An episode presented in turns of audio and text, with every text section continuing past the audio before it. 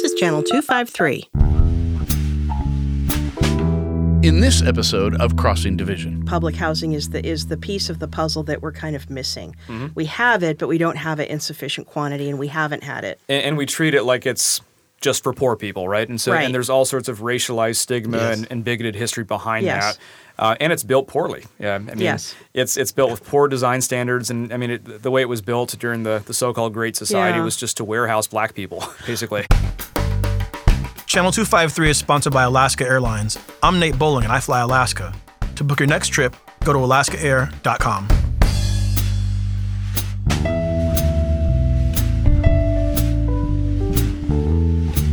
Hi, this is Evelyn Lopez. Hey, this time on Crossing Division, have we got an interesting episode for you?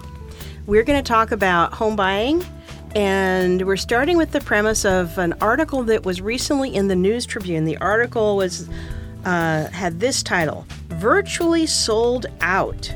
Homes priced under 500,000 in Pierce County hard to find. And I thought when I read that, Really? In Tacoma, you can't find a house for under $500,000? I'm a little dubious. So, with me today, we have my favorite co host, Joe Lopez. You want to say hello? Hello.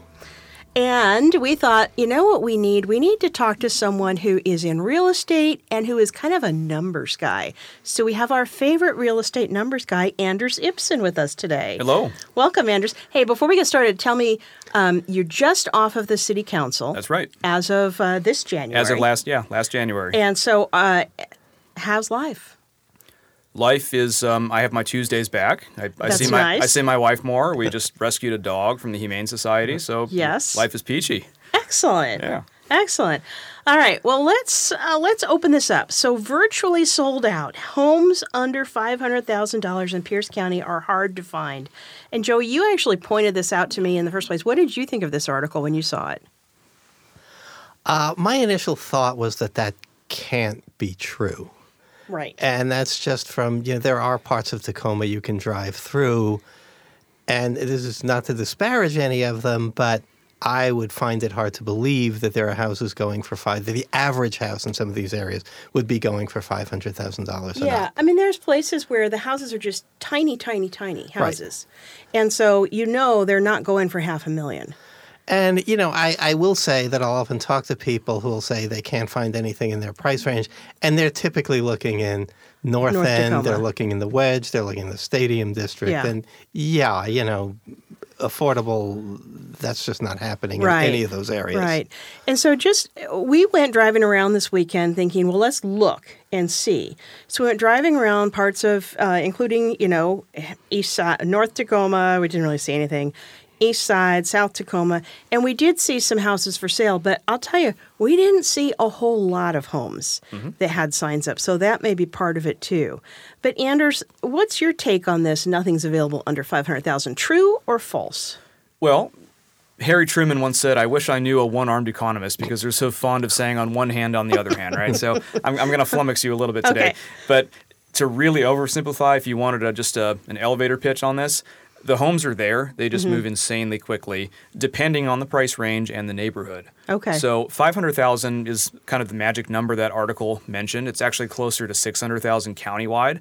And the reason I say that number is magical is because we have what's called a dual market, which means that north of a certain number, it's about 6,000 county, 600,000 countywide, maybe half a mil Tacoma uh, for our city. Is um, that's the number at which the market dramatically changes from an insane seller's market where things are off the market in just a few days um, to a more balanced market where you're not guaranteed to sell your house if you're the seller, and buyers have a little bit more of a say during the transaction. So, uh, for example, I, I just pulled these stats this morning because I was curious and we were talking about this today. So, as of now, or at least as of this morning in Tacoma, there are 400 active listings total, right? Now, um, once you're north of half a million dollars, um, you have roughly a 46% chance of selling, which means that of those listings, uh, basically the amount of pendings divided by those, that's a little less than 200 actives, uh, means that the ratio of pending listings, listings under contract, is roughly 46% um, compared to the active. So it's a very balanced market. Um, north of half a million buyers are okay, right? Okay, so if you're look, if you have some real money to spend, Hmm? and you're looking in the five hundred thousand dollar plus range, there's some selection, and Yeah. you also have some time to look around. You do, right. You have more options, uh, multiple offer situations are less frequent, so forth. Now, if you're south of half a million, um, there's still inventory. There's still that half of roughly 200 um, ish listings, at least as of today. Uh, but the amount of pendings is significantly more, um, s- Right. almost a three to one comparison. So that's 300% versus 46% or so. So it's not like the listings don't exist. They do. They just go very quickly. And it, as a buyer, if you're in that price range, you just have to be very realistic, have a clear sense of what you want, and have a clear strategy. yeah. Suppose you are somebody, let's say our price range is we're under 300, we're about 285. Mm-hmm. They exist. Um, but suppose my financing is slow to come. Uh, I'm a VA loan. Okay. Uh, what's my strategy and what's my realistic outlook? Sure. So, any kind of person using a financed offer, your best buddy is what's called the underwriter pre approval. Mm-hmm. And I'd say it's all the more um, relevant if you have government financing, which has stricter appraisal regulations. So, uh, for everyone listening, so if you have a, a regular conventional loan, the appraisal process is basically is this house worth as much as these people agreed to? But anytime you have something like an FHA loan, USDA if you're out in the, in the Spanaway or you know otherwise rural area, or VA if you're a veteran, the um, the appraiser by law and by lender regulation has to also look at health and safety factors of the house. Does it have mold? Does it have chip paint? Um, do the gutters have downspouts and you know splash blocks? Just you know any old regulatory thing like that. And so, um, something that always gives you a huge competitive edge, regardless of what kind of financing you're doing, is submitting your entire loan application to the underwriter before you even have an offer. So, usually, how it works is in this day and age, you get a letter of pre approval, which is conditional. It's conditional pre approval from your lender saying, We've looked at the initial application this person has given us, you know, W 2s, um, pay stubs, car loans, student loans, and so forth. Uh, it hasn't been fully vetted by our underwriting team, but this is the initial process. Um, and, and in usually that 30 days or so when you're under contract, the underwriter goes through everything, uh, puts you through the wringer, and then usually you close if you have a good lender and, and you've been um, you- you've given them everything they've asked for, right? Now, some people, and this is an increasing amount of buyers who are really savvy. Um, I always try to do this if possible. Is um, they uh, it, it takes a little bit of waiting, but what they do is they send all your loan application files to the lender, like like usual. But then you wait for the underwriter to completely process everything, and then Okay. and then you're given what's called an underwriter pre-approval, meaning that uh, this person is completely cleared to closed. We've already put them through the wringer, and all that's required now is just the inspection and the appraisal. And then when Oh. you and so those people can usually close significantly faster. So the average closing, if you're under contract, is about 30 days. If you're financed, if you're underwriter pre-approval, uh, under excuse me, underwriter pre-approved, you can usually close in as little as 21 days, sometimes Okay. more. And so, how would you, if you're sort of new to real estate, how would you know to do that? Would would that be something your real estate agent would help you with? Absolutely, yeah. Just have an agent who's familiar with different financing tools, the different options, and just a good lender too. Mm-hmm. Mm-hmm. And there, Okay. there are many I can recommend if anyone's interested. Okay. Uh, well, so talk us through. Um, well, let me tell you this. I went through the um, one of the multiple listing sites just to see, you know, what was Mm-hmm. available, and it was interesting. So there were some mobile homes available um, in the sort of eighty thousand dollar range. So, and so to, to be clear, uh, and this is something that's kind of one of my uh, one of my sticking stickler points. Good. Uh, by mobile home, are you meaning homes that are on wheels in parks, or do you mean the wheels have been removed, or they're actually real property on yeah, land? in so this there's case, there's a difference. Yeah, in this case, I would say they were they are real homes, manufactured homes, Right. on a stable base. Wheels are off. Wheels are off. Okay, so it's real property. Yeah. Good. So a little bit of a, of a little soapbox moment for me. Please. Uh, whenever possible, if I ever get the chance, I always advise people don't fall into the trap of mobile home parks. It is the worst of both worlds because you, it's it's basically living in your car and renting the land underneath your car. Right. It is the worst of both worlds. You have a depreciating asset. You don't own anything in, in real terms. You're still subject to a landlord. Um, it's bad news. Don't do it. Well, we've gotten involved on behalf of some clients in, in legal scrapes with Yeah, home and it's it's very common for you Yeah. know these these um, mobile homes that are on wheels, even if they're taken off wheels. If you don't own the plot that you're on, You're screwed. you you really are because Yeah. at the point where um, often the parks will decide, gee, you know what, our property is actually pretty valuable now. We're going to scrap the park and develop this. Yeah.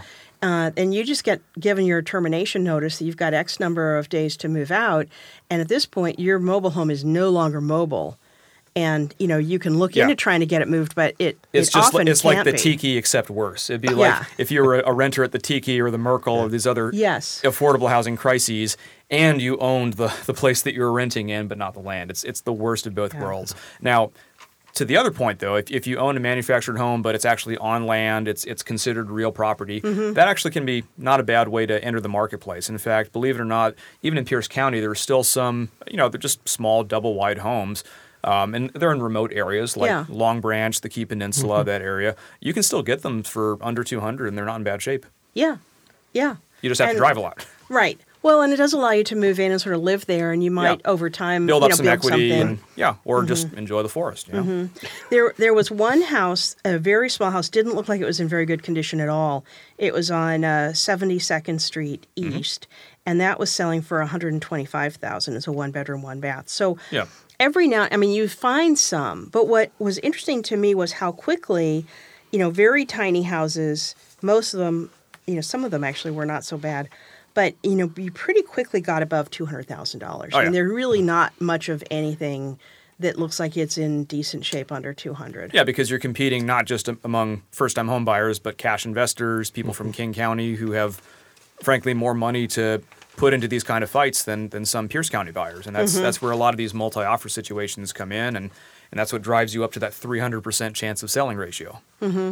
So, what would you advise someone who's a first-time buyer who who wants to get in and maybe they don't have a whole lot of money? Well, first off, know have a clear idea about what you want in the first place. So, a real rookie mistake that some buyers and some agents make is only searching based on your what and not your why. So, I'll give you an example. Yeah. So, so um, it's not uncommon to hear people say, I want, "I want a lot of land. I want a big Yeah. lot." So, a lot of agents would just hear that and say, "Okay, great, one acre plus." Um, in the MLS search, and then they look, and those are all the things you look at, and then they wonder, oh, there's no inventory, I can't find anything. Well, how about asking why? How about asking what the reason is? Do you have animals? Um, do you have a lot of, um, you know, uh, like, you know, vehicles or something like that? Do you want to shop, or you just want privacy, or something like that? So, in the instance of um, a client of mine a few months ago who said, you know, I want a big lot. I asked him, okay, cool, why? Uh, and he said, well, we just we're not antisocial, but you know, we've mm. we've we've rented a lot, and we, we just want some peace and quiet. We don't want to have close proximity to neighbors. We just kind of want to be left alone, you know. And so, what did they close on? They closed on a house not with an acre. They closed on a house that had maybe a sixteen thousand square foot lot, but it met it met their needs, right? And so, if if you do a more nuanced job of anticipating what people's real needs are, the the real reason behind their search criteria. You open up more options and more inventory becomes available, not because there's more inventory physically, mm-hmm. but you've just expanded what the buyer realizes works for them. And, and you mm-hmm. realize through the searching process that gets refined and people become better authorities on themselves in a way. Right. So that's the first step. The second step is just understanding the programs that are out there. So your standard FHA loan. So for example, there's a very unfortunate misconception that you need a 20% down payment to Right. to get in there. That's that's hogwash. The average Amer- the American national average for a down payment is about 5%. That's the average that most buyers put down on a home. If you're an FHA buyer, which means that you can you can have a credit rating technically below 600, you can be in the high fives and still get pre-approved for you know a modest um, loan amount. And uh, if, if you're just a little bit higher than that, you can get what's called down payment assistance. So your average FHA down payment is only about 3.5% down. And there's a really neat program through our state government and through different cities like Tacoma, Lakewood, Pierce County that basically gives you the, the remainder. So let's say you find a really cool house, it's $300,000. Uh, your down payment is 3.5%. Maybe you ask the seller to pay your closing costs. And um, that remaining 3.5%, let's say you've only got a few thousand dollars to your name at the moment, um, you can actually take on this down payment assistance loan amount. So it's basically a, a second mortgage, basically, at a very low interest rate, usually anywhere from 0 to 4%. Hmm. You don't make payments on that loan until you sell the house. It just sits there? It's just a second lien on your house. And so if and when you sell the house, it becomes due, and then you just pay it along with your Out- other mortgage. Out of your proceeds. Yeah, yeah, exactly. It's just part of the closing proceeds. Uh, but you're not making debt payments on that second loan, and that can be the difference between getting into that house and you can always refinance later. So you can always, let's say you get a raise or you take a second job or just rates go down in general and you're, you're in a better spot. You can always refinance your FHA loan or go conventional and then just get rid of that second mortgage as part of the refinancing process. So there, there are many options if you just get your foot in the door. I think that's really important um, for people to understand. I think a lot of, um, especially younger buyers, younger than me, or anyway, are thinking, I would love to, but I have student loans, Right. and I just don't feel I can do that. And and my message out to them would be, you might not be able to, but check it out. Yeah. Because you might. There might be a way. I know I had seen a post on Facebook of another um, realtor friend who said she was renting out an apartment that they that they own, and she said any number of the people who came by to rent, she started talking to them about, you know, have you thought about looking into buying because the rents now are high enough that Mm-hmm. it's almost if you can afford the rent, you can might be able to afford the mortgage. Oh, what property managers put you through, it's almost like a buying process. I mean, it's you know proof of employment, proof of making at least three times the the stated rent, uh, an increasing amount require renters insurance.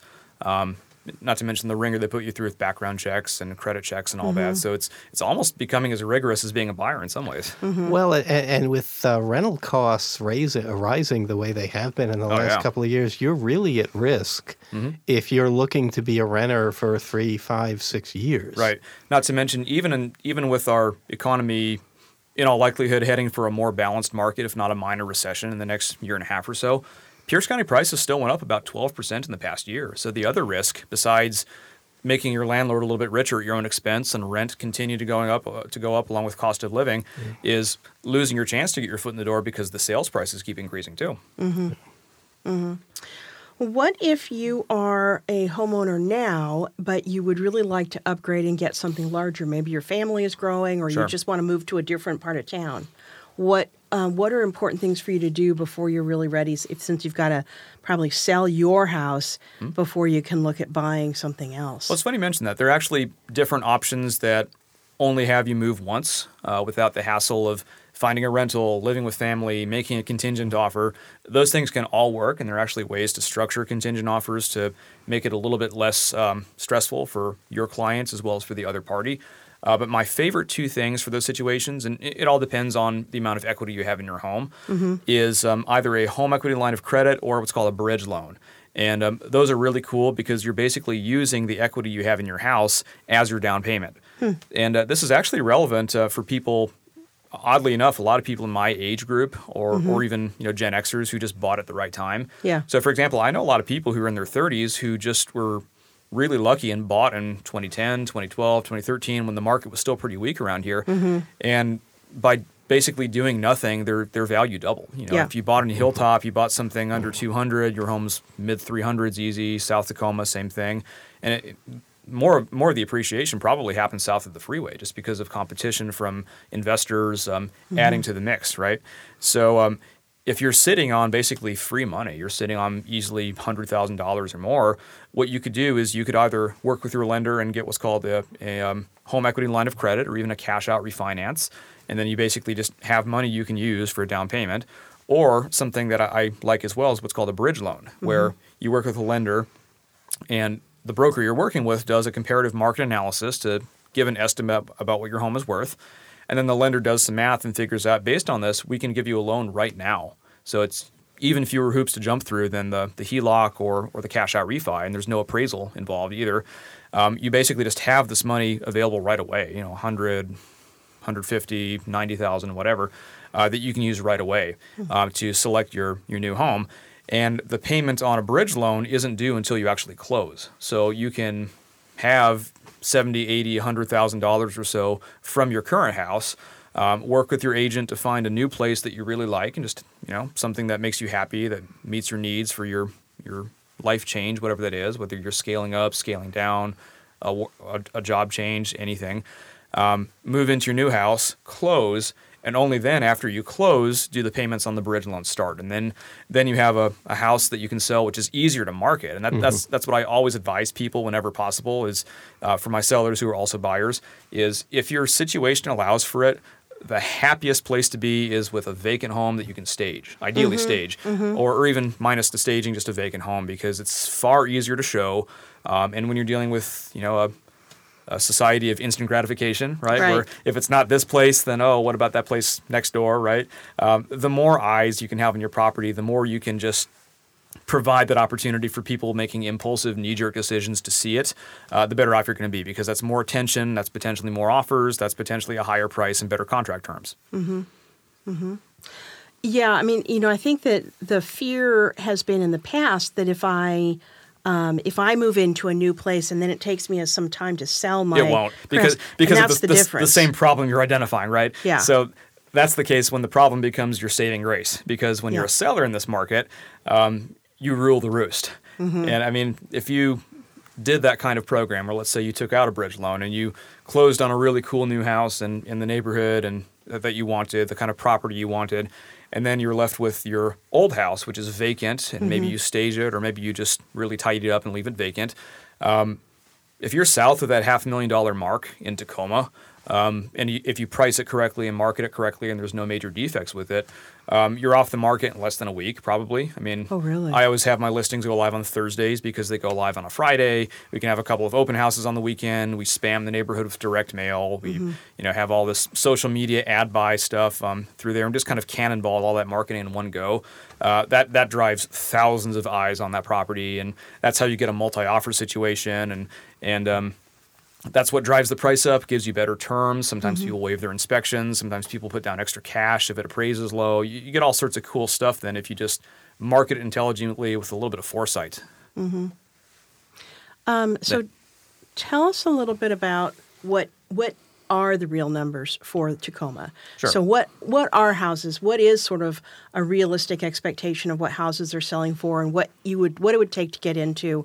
Um, let's say not nothing fancy, but let's say I want to buy a um, two to three bedroom, two bath house somewhere in Tacoma. Happy to be anywhere. I'll tell you, there, I, there's a house that is on South Park Avenue, right near um, the Fern Hill neighborhood. Right. Right now, that's uh, three bedrooms, one bath on a large lot for two hundred and eighty thousand dollars. That I think looks like a screaming good deal. Yeah. So any place, but you know, Sure, just some, some Yeah, basic what am I looking at? Okay, sure. So let's start from the top. So the median price for Tacoma, and so this is different from the average. This is the number that's in the middle.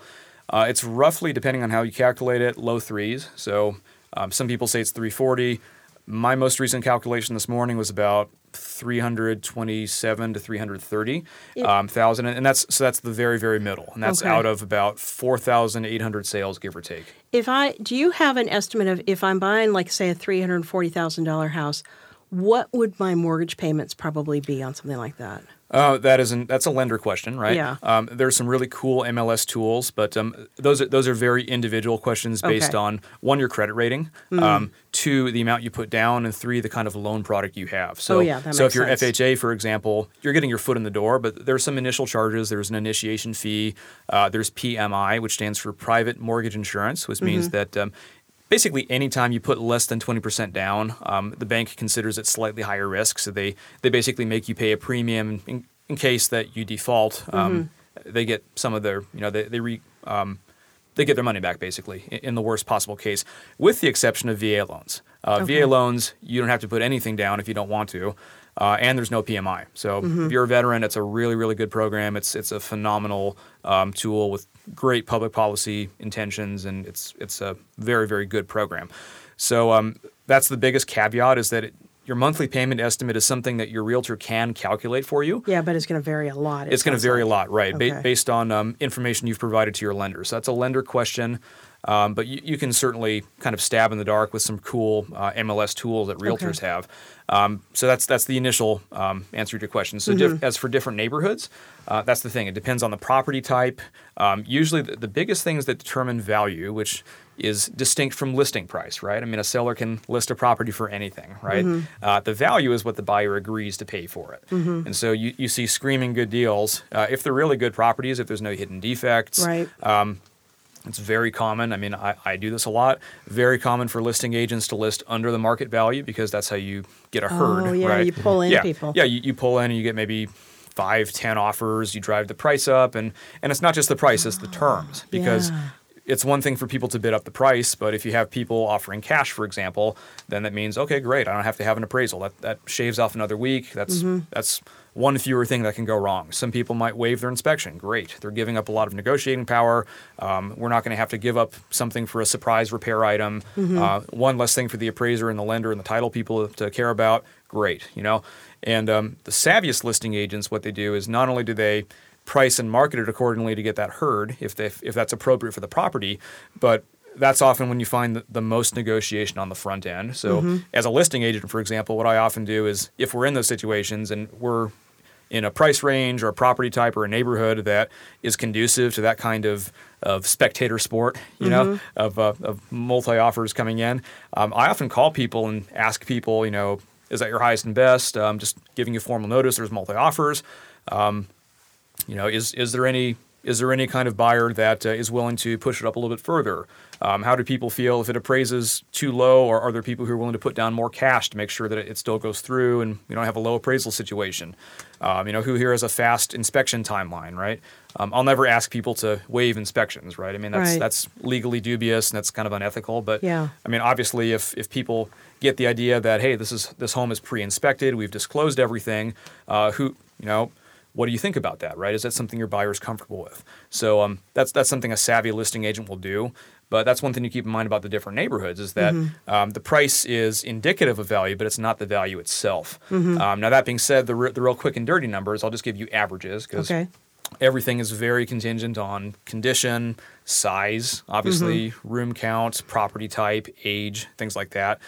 Um, median north end price, for example, and I, I define the north end as like the neighborhood council of the north end, right? So Right. the craftsman type homes, Proctor, uh, Sherman, you know, my old stomping grounds, you know, um, low fours to mid fours. So it's it was roughly 430 to 440 last I checked for your your quote unquote typical uh, north end home. Right. West Tacoma, it's it's a little bit higher because it's slightly more affluent. There are a lot of view properties. There's that one pocket of really modest housing around TCC and Yes. uh, the Highlands area, Highland Hills. But by and large, it's slightly more affluent. Although you, you actually have a surprising amount of 300ish homes still in West Tacoma, around Right. Ruston, um, around Westgate, for example. There's, Yeah, that's where we are. yeah, yeah. There's there's still a lot, a lot of ways to get your foot in the door. They're, they're just a little bit dated, you know, a lot of small ramblers, but you can still live in the West End and pay under four hundred thousand and not have a bad place. You know, it just depends on what you're looking for. Um, South End, if, if you're paying in the mid threes, you're getting a really nice house. If it's Yeah. older, it's uh, what I've noticed is that especially in, in the more um, in the homes that are excuse me the neighborhoods that have a really big contingent of entry level buyers. Um, so south of Sixth Avenue, south of the freeway, you know, Central Tacoma. Um, less so in Central Tacoma and Hilltop because there's some real gentrification taking on there, but um, mall area certainly. Yeah. Um, Lincoln, Larchmont, Fernhill. Um, the houses tend to be a little bit smaller because that's just the vintage they were built in. Um, you know, 1930s, 1940s area for that. Uh, a little bit more recent as you go further south towards the city limits, as you know, you have more of a suburban um, sprawl, almost kind of a, of city development style. But the homes that are really small, the under 1,000 square foot type of craftsman, Yeah. um, they're almost always flipped and, and remodeled a, a lot of the time because that's the only way to compete if you're really small in a lot of cases. Um, but yeah, for, for something that's small, for example, and you know high twos, that that can be a good house. Uh, with the caveat that older homes always have issues, and you Sure. should always use a really qualified inspector. Um, median price last I checked, for for example, for East Tacoma was in the low threes, like 320, 330. South Tacoma a little bit higher. Tacoma Mall area is the lowest so far. It's I think um, very low threes to very high twos, depending on how you measure it. Um, Northeast Tacoma has historically had the highest um, assessed and highest um, valued properties because there's a lot of new construction and a lot of view properties.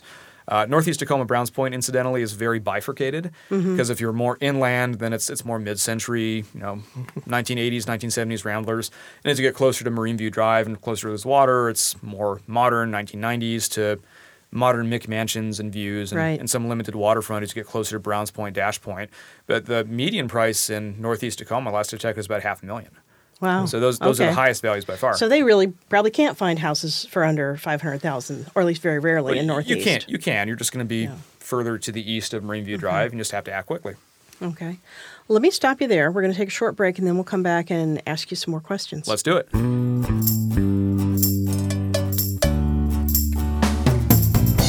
Hello, I'm Eric Hanberg, host of the Channel 253 podcast We Art Tacoma. This episode of Channel 253 is sponsored by TAPCO, Pierce County's original credit union. You might already know that credit unions are not for profit financial cooperatives with a focus on enriching their members instead of big bank shareholders. TAPCO is committed to serving Tacoma and Pierce County just like Channel 253. That means when you put your money there, you put it back into our community. Think about it. You go to the night market, you go to the Grand, and you shop at local stores. So why not keep your money local too? Tapco offers the products and services you need home loans, auto loans, checking and savings, online and mobile banking, all with lower fees and better rates than big banks. Plus, Tapco donates to local causes and supports our community in other ways, so you can feel good about helping your neighbors. To learn more about our local choice for all of your banking needs, visit tapcocu.org. My thanks to Tapco for their support of this podcast and Channel 253. Okay, we're back on uh, back on with Anders Ibsen and Joe Lopez talking about housing, housing prices, and what you whether it was true that you couldn't find houses under five hundred thousand, and the answer is that is not true, but that it's a difficult market. So, uh, Joe, when we were on break, you had mentioned something about when we bought our house back in nineteen ninety six. Uh, it was 99, actually. Uh, You know, it That's was, right, it was 99. It, it was an entirely different world. Um, we paid, we are on the west side of Tacoma. We're near uh, Pearl Street, Rite Aid. Uh, the house was very appropriately priced for the market at the time. Uh, the asking price was 169, which was pretty much what houses were going for in the neighborhood. We put in an offer at 165. We settled at 167.5, and that was like January of 1999. That's right. But you didn't have any problem finding anything in those days. I mean, Mm-hmm. that you know, move to Tacoma was not a concept that was on Right. everybody's lips at that time. Right. It was a pretty leisurely process, you know. Oh, entirely. yeah. Uh, you really you didn't worry about we like this house. Do we have to have jump on it today? Yeah, it's Yeah. different. It's uh, Tacoma has changed significantly in the last. I would say I, we've really seen. I think in the last five years, but even over the last ten years, it's a it's a much different real estate market than it used to be. Yeah. Um, so, Anders, tell us a little bit about um, sort of what you see in the market, and if you have any like projections of what you think is coming next. Sure. So just in general for Tacoma, the market as a whole. Okay. So let, let's start nationally and work our way down. So Okay.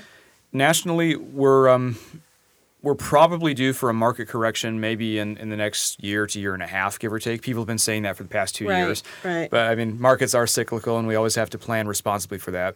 It will be nowhere close to 2008, 2009 by all projections, um, simply because, for one, real estate isn't going to cause this recession Right. unlike the last one, right, where it was real estate and it was the secondary mortgage market and credit default swaps and derivatives. Well, I think and, everyone and everyone's right. housing uh, values went down. Then I know our house went down Oh, significantly. significantly. Yeah, And I remember too at that time, if you took a walk around just about any neighborhood, you would find there was a significant inventory of foreclosed, unsold Yeah. houses Right. that weren't even on the market. and thank God for Dodd Frank. Um, Mm-hmm. The new regulation is is still largely intact. Lenders are significantly stricter. You don't get a loan just because you have a pulse anymore. Um, you don't Mm-hmm. just state your income and get it. It's it's very grueling, which on the buy side is very frustrating because a lot of people miss out, uh, or at least they, they're not immediately getting what they could have done 10 years ago. But of course, the default rate is Much much, lower. And the amount of REO properties, bank-owned properties, is a fraction. It's Mm-hmm. very, very low right now, which, which is generally a good thing from a public policy perspective. Uh, but it's, it's important to note, speaking of recessions and home values, historically recessions don't drop home values. Oh, really? Yeah, 2008, 2009 was the exception because, again, real estate caused it. Right. But all the other previous recessions 9 11, stagflation during the 70s, the two Reagan recessions, um, housing values stabilized and they, Hmm. they went up just a little bit with inflation, but th- there wasn't a dramatic drop. So that's that has good implications for sellers, right? Mm-hmm. But it also has a lot of implications for that for those buyers who think, oh, I'll just wait for the crash. Well, yeah, it may not happen. yeah, Well, and, and that's what I was going to ask. Even in a market correction, how much of a correction can there be given the fact that what's largely been driving the, the price increases mm. is not likely to change in no, the next e- few exactly years? right, right. Demand is, is still very much the case because the demand around here, at least in, in the South Sound, it's driven by pushing and pulling, right? It's Right. driven by the fact that we have roughly half the market value of, of Seattle, right? You know, the, depending on the neighborhood, and Seattle has huge disparities between neighborhoods. I mean, I mean, we, we think we have it bad with the hundred and hundred fifty thousand dollar difference between North End and South End or Hilltop. Uh, th- there are hundreds of thousands of differences between um, Laurelhurst and Windermere and you know Right. West Seattle versus um, um, Beacon Hill, for example, in, in South Seattle, right? So just huge disparities between their neighborhoods and lots of inequality. Um, but that affordability is is definitely a market factor, and that's not going to end anytime soon. Um, and then there's the broader aggregate pull of people moving to the northwest from other parts of the country. So Yeah. from from California, from other parts of the country who work in different fields. Uh, it's not just tech workers, obviously. I mean, they have an outsized influence because they're affluent in, in a lot of cases, but They get blamed for everything. right, though. right, right. And it's it's I mean a very small amount of people comparatively work in Seattle who live in Tacoma, but they, they do have an influence certainly. But the Northwest is a cool place. I mean, there's a lot of employment opportunities. It's moderate weather, and that's going to become even more apparent as climate change worsens. Uh, there are things to do. I mean, in Tacoma, we just take for granted the fact that the mountain is out. That we say things Right, like that. That right. you can drive an hour to a national park. You can drive another hour towards a rainforest. There's water. There's mountains. There's moderate. desert. There's desert. Yeah, moderate weather. You're Mm-hmm. you're in a major metropolitan area without feeling like it necessarily, and there's just kind of something for everyone, right? And that's that's kind of the the basis for people's attractions to our area in particular, but the Northwest in general. And it's it's a very recent development comparatively, but. Um, so yeah, you're you're correct, Joe. That isn't going to change. What probably will change, if I can look into my crystal ball as Right. best as I can, which I, I really can't. Um, what I see happening is um, you'll still have kind of a structural shortage, but maybe a little bit more inventory coming online relative to demand, um, and slightly less crazy market reactions. So fewer multi-offer situations, longer days on market. Um, less price escalation, less competitiveness, but I still think you'll see some traces of, of seller market behavior, but just not as rampant. And maybe a, a slower um, sales ratio, a lessened chance of selling, maybe a, a lower division line between the balanced market and the seller's market. So you'll definitely see changes, but uh, nothing anywhere along the lines of 2008, 2009, um, primarily because the rise in market value is actually sustained by real income. That's the biggest difference, is that um, it was completely unsubstantiated debt um, that was worsened by speculation and just deception from the financial markets. Um, but the gain in sale in sales value is actually driven by real income. It's just real income that's driving out some people from the area Yeah. with, with displacement and gentrification. So there's Yeah. um, there's a significant difference there. So let's uh, let's talk about that. I I um, am always interested in both discussions about gentrification, especially within a within a city, and then displacement. Is there anything that that we can do that you can think of that, to help sort of moderate that impact? Of you know, we have our it's often sort of the lower income people in your community who are on the edges of being able to not afford their housing. Now, if they're homeowners, I think they have some additional protections, but if they're renters, they they don't have a whole lot. Right, and that's that's the biggest difference between renting and owning is that mm-hmm. when you own, time is on your side. You get in. In most cases, you have a fixed rate mortgage. Maybe property taxes go up a little bit, but property tax growth is capped, so it really can't go that much. And if you're really on the fringes, you can get a senior citizen um, discount. If, if you're a senior living on a fixed income, for example, Um, and for the most part, your monthly payments tend to stay the same or very similar. They, they go up less than inflation. So basically, in real dollars, your payment goes down every year, right? Um, compared to real cost of living. When you rent, it's just the opposite. So if time is your ally when you own, time is your nemesis Right. when you rent because cost of living will always go up. Um, landlords, especially property managers, will always raise the rent to the largest extent they can capture the greatest profit. It's no Sure. different from any other business model. And we've seen 10 plus percent increases on a pretty consistent basis in a lot of neighborhoods. And you- That's that's high. and that you, you can see that you can you can bet your boots that's going to continue as a longer term trend right Mm-hmm. and in, in some cases during recessions rent goes up more because people still have to live somewhere and if they're not able to buy they have to They're rent renting. so ironically even in a recession rental increases can actually go up Hmm. just because of the need the human need um, and i mean you, you can make a deeper um, more structural argument, which we don't really have the time for today, about Mm-hmm. how um, you're kind of always set up for win- winner take all, you know, um, winners and losers situations when housing is a commodity, right? Yeah. When my gain, you know, my equity gain, right, my Mm-hmm. my um, monetization of the place that I live um, comes at the expense of someone who now can't afford my home, right? So good for me, boo for you, right? Mm-hmm. Right. Even even if there's more ownership and and you know comparatively more um, ownership opportunities for people, you're still going to run into that.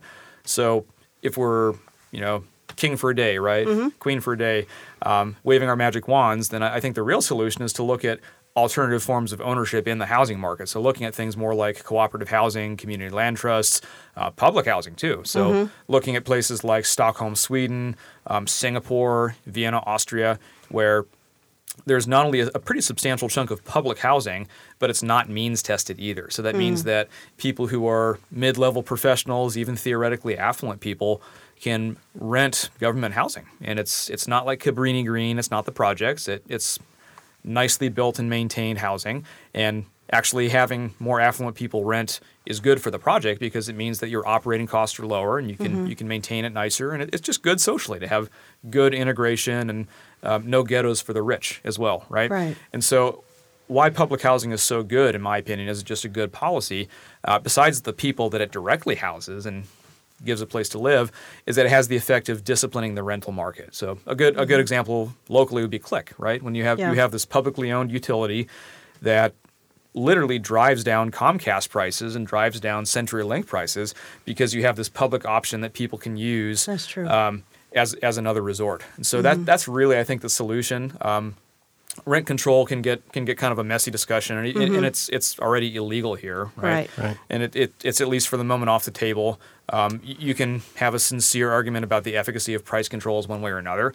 Uh, but one one thing I think that's been proven time and time again is that public market competition is very effective, and it, it's very clean. Um, it's you're you're basically just having a market entity that's not for profit, motivated differently. And further, furthermore, the other advantage of public housing is that you're not waiting for market signals to build. Yeah. I mean, what happens when you have huge gluts of new construction like you've seen in Portland or Seattle or other cities? For one, it's almost always luxury. Right. So you're not building for the afford- the people who need affordable housing because there's no profit in building affordable housing. Mm-hmm. Right. And for two, uh, besides the inventory being wholly inappropriate for the people who have the most need, what happens when they build a glut? They stop building.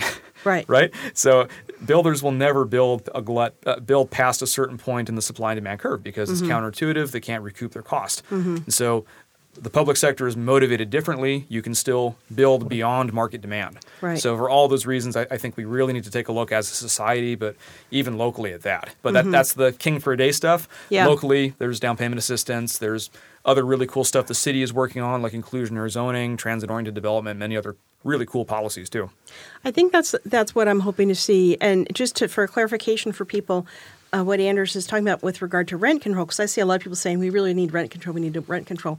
Here's the situation: there's a statute in Washington State that says that um, basically it says you know rent control or is removed from local government's powers if the you know there is the there is no authority to regulate rents in the state of Washington. Now you could change that. You would need to go to the legislature. You would need to make a change. It's just one statute, so it's not hard to amend it. I think if they were to amend it, it would be to allow cities above a certain size to have some rent control powers. But you know, right now that's a barrier. The landlord lobbying groups are very powerful especially in, in Olympia. And, um, you know, that is just a, an idea that doesn't seem to be getting much traction, even though we talk a lot about, but what about rent control? That's what it would take. But you know, at the same, you know, let's be clear though. Without something like rent control, there is very little that municipalities can do. Right. Other to- than to- terms of the of the landlord tenant agreement, like right. uh, but there's very little notifications that or- municipalities can right. do to check the rental market No, and and- escalation in prices in the rental market. And that particularly hits Tacoma because we have a large chunk of the single family housing Mm-hmm. stock is owned and held as rental properties.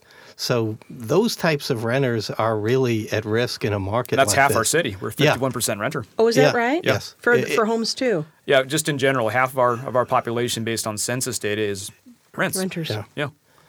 And so that that's what that that's where the gentrification problem in a city like Tacoma comes in. Mm-hmm. That rental property, those renters are really at risk in a market like this, and those are largely the people who are getting pushed out of the city. Well, and I would say something that you just said is, is very interesting. That is that there are limits on what the city can do. The city can't impose rent control, but um, some of the things we're seeing that Tacoma has done with regard to better notice provisions for tenants. Um, there's something that I heard on the news this morning that Seattle is looking at a prohibition saying you may not evict someone during the winter months. It was uh, November through April, sort of timeout, no evictions. Now, people are expected, if they're not being evicted, to still continue paying their rent through that period of time. Um, and there's groups looking at uh, renters assistance, but no evictions to try to avoid having people become homeless during the coldest months of the year. So there may be things around the margins that you can do to make it a little bit um, less horrible. But yeah, there's not a whole lot you can do about the the rent increases. Yeah, um, but I think that.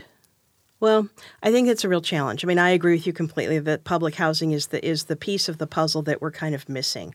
We have it, but we don't have it in sufficient quantity, and we haven't had it. and, and we treat it like it's just for poor people, right? And so, Right. and there's all sorts of racialized stigma Yes. and, and bigoted history behind Yes. that.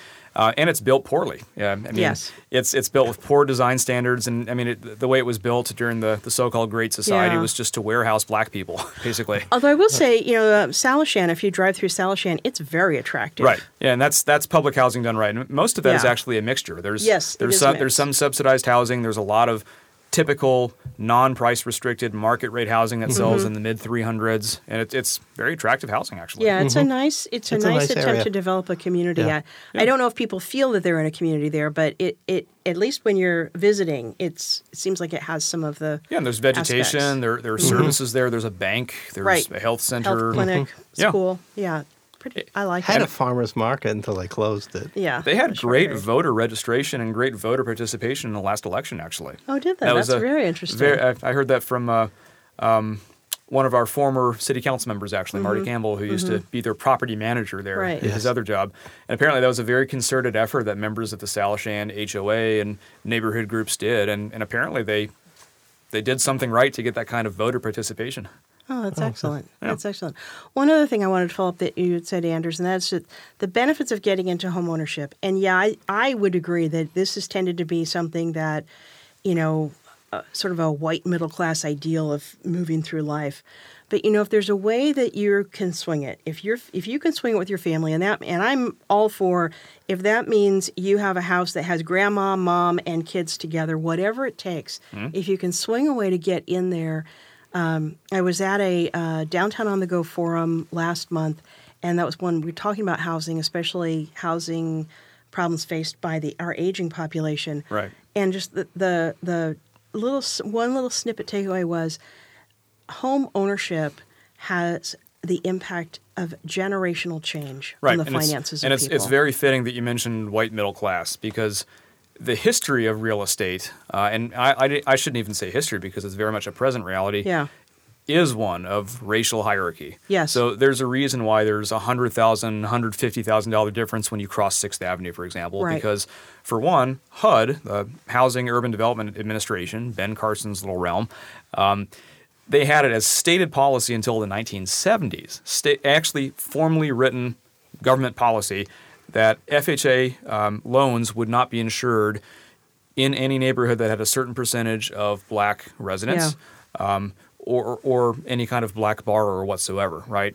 So that was until the 1970s, so just a few decades ago, uh, for one. For two, there are all these various private covenants, which um, thankfully due to Representative Christine Kilduff and our auditor, Julie Anderson, and others, uh, we were able to allow people to, even though they're legally non-enforceable, just easier ways to get that ugly language out of their Just to deeds. get it out, Yeah, yeah. just to move past and just make a statement as, as a community.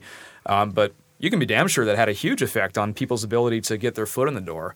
And I mean, I, I was I was reading an article by former Labor Secretary Robert Reich, and uh, I didn't know the number was this high, but apparently all the wealth, just the total, you know, GDP, privately owned wealth in our country, about sixty percent of that wealth is inherited. Yeah. So when the government and even non-governmental deed restrictions, covenants, um, just informal wink wink redlining type of uh, of understandings between real estate professionals, lenders, and just snobby racist communities in general.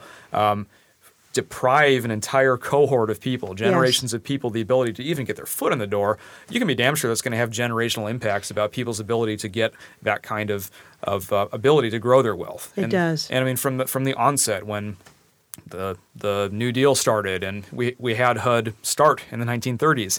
Um, that was whites only.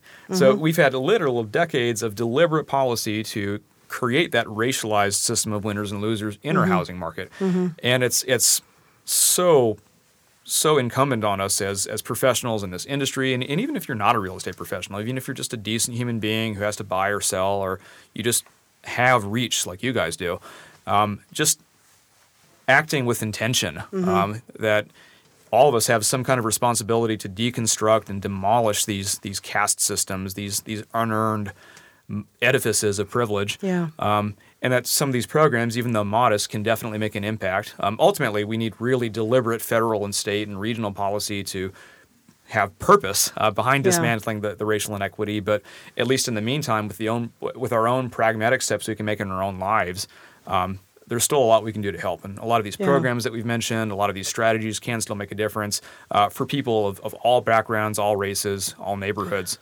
Well, I can remember um, when Victoria um, Woodards was running for mayor, one of the things that she said was, I, I don't remember if she said it at a forum or if we were talking, but she said, you know, when she, I think, got her job with uh, the county being a, a assistant to Harold Moss, Yeah. she was making a good salary and was thinking, oh, I can afford a much nicer apartment than I've been living in. Right. And it was people talking to her saying, hang on, you you should buy something. And it had never, she said, it never had occurred to her that she could buy a house. And it was kind of a, um, you know, it opened her eyes of, you know, to actually start looking at what would it take to buy something. Right. And I think that's that's the thing that I the message I would like to share today, if anything else, is um, do some research and take a look. If you've got a decent job, maybe go talk to a real estate agent just to say, I am I'm not sure I can do it, but I'd like to talk through what it would take because it is the key to significant generational benefits if you can get something in there that it, that you know increases over time in value that you can borrow against that you can then later you know sell or pass on to your children It just starts the process. it's it's huge And what I always tell people is the absolute worst you can hear when you talk to a lender, and, and I, I know it can be scary for a lot of people because um, for whatever reason we're trained to have this internalized shame with money. Yeah, that's yeah. that's just kind of that barbaric kind of capitalistic mentality. But the worst thing that a lender can tell you is a plan. Right? That's Right. that's that's what I tell people is at best you're going to have options and you, you can buy today if that's what you want to do or later whenever you'd like to. But the worst that you'll you ever hear is, hey, here's a few things that we have to deal with that may preclude you. Um, here's a plan. You know, maybe you can consolidate some of this debt or you know deal with you know immediate uh, immediate debt like your credit cards or collections or something, and then maybe down the road we can consolidate student loans or auto loans, Right. medical debt, whatever. Uh, but at least they'll come up with a plan, right, or at least some greater knowledge of that. And uh, there are a lot of lenders who can do that with what are called soft pulls. So instead of pulling your credit um, in a serious manner, right, which sometimes has some impact on your credit rating, you- Right. albeit minor. Uh, there are a lot of lenders that increasingly do soft pulls where they kind of get a general idea about what the ballpark range is, but Ah. without actually pinging the, the big three uh, rating agencies. So you, you can get a good idea and kind of do your homework in advance Yeah. of making any loan application if you want to do that. Good. Well, and, and that's why I really wanted to talk about this article because I think headlines like this, virtually They, sold they out, really don't help. They don't help. They make it sound like it's not for me, and I think that's the wrong message for us to send. Well, the good news is who's actually reading that article, right? It's the News Tribune. Sorry, shots fired. Well, one one question we we talk about first time buyers. We talk about but who are our first time buyers in a very general sense. What's the average age of a All first time buyer in today's market? Sure. All shapes and sizes. I, I've worked with people who are buying for the first time after um, being established in their careers, after having families. Uh, I'm having people my age, I'm having people younger. Um, it, it really just depends on people's life circumstances. And as an agent, I always tell people don't base your decision whether to buy or sell or just get more informed on abstract economics or what's going to happen. The- time to buy or sell is when you feel ready, when you're comfortable uh, based on your life change that's prompting you to think of this.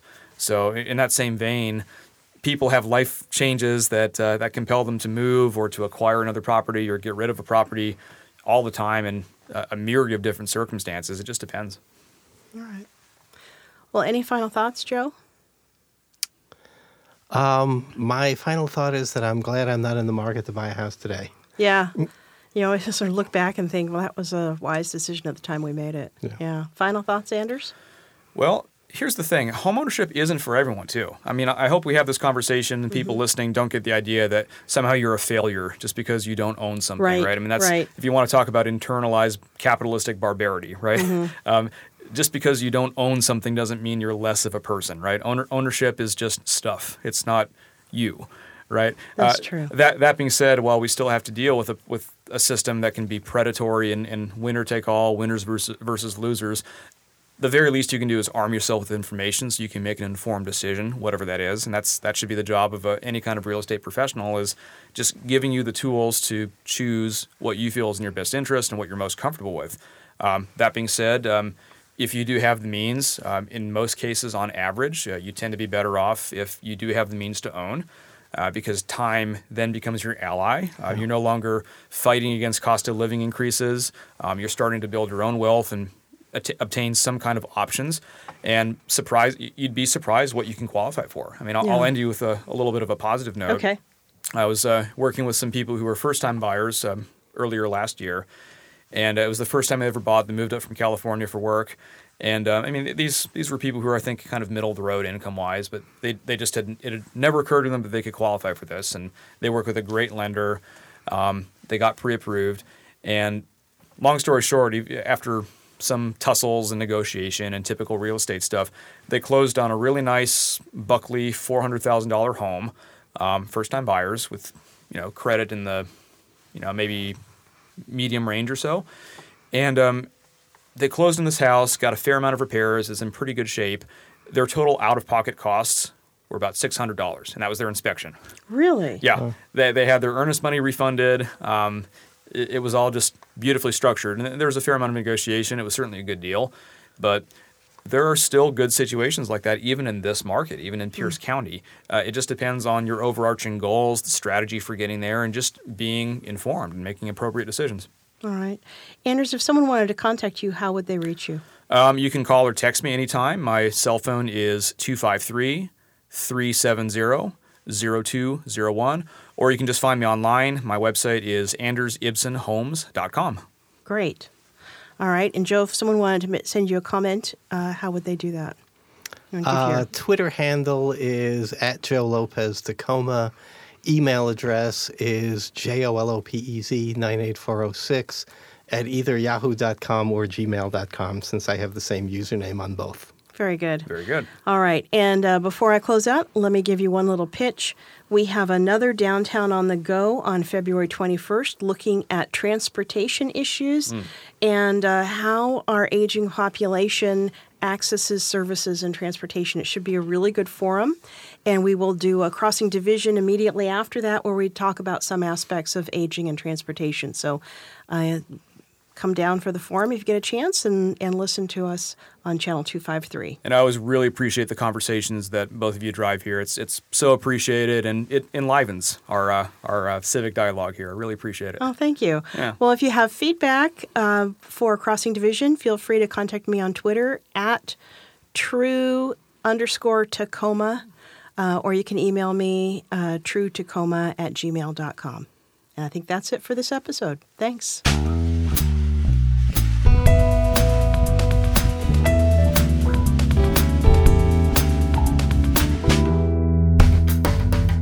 Channel 253 is sponsored by Alaska Airlines. I'm Nate Bowling and I fly Alaska. To book your next trip, go to alaskaair.com.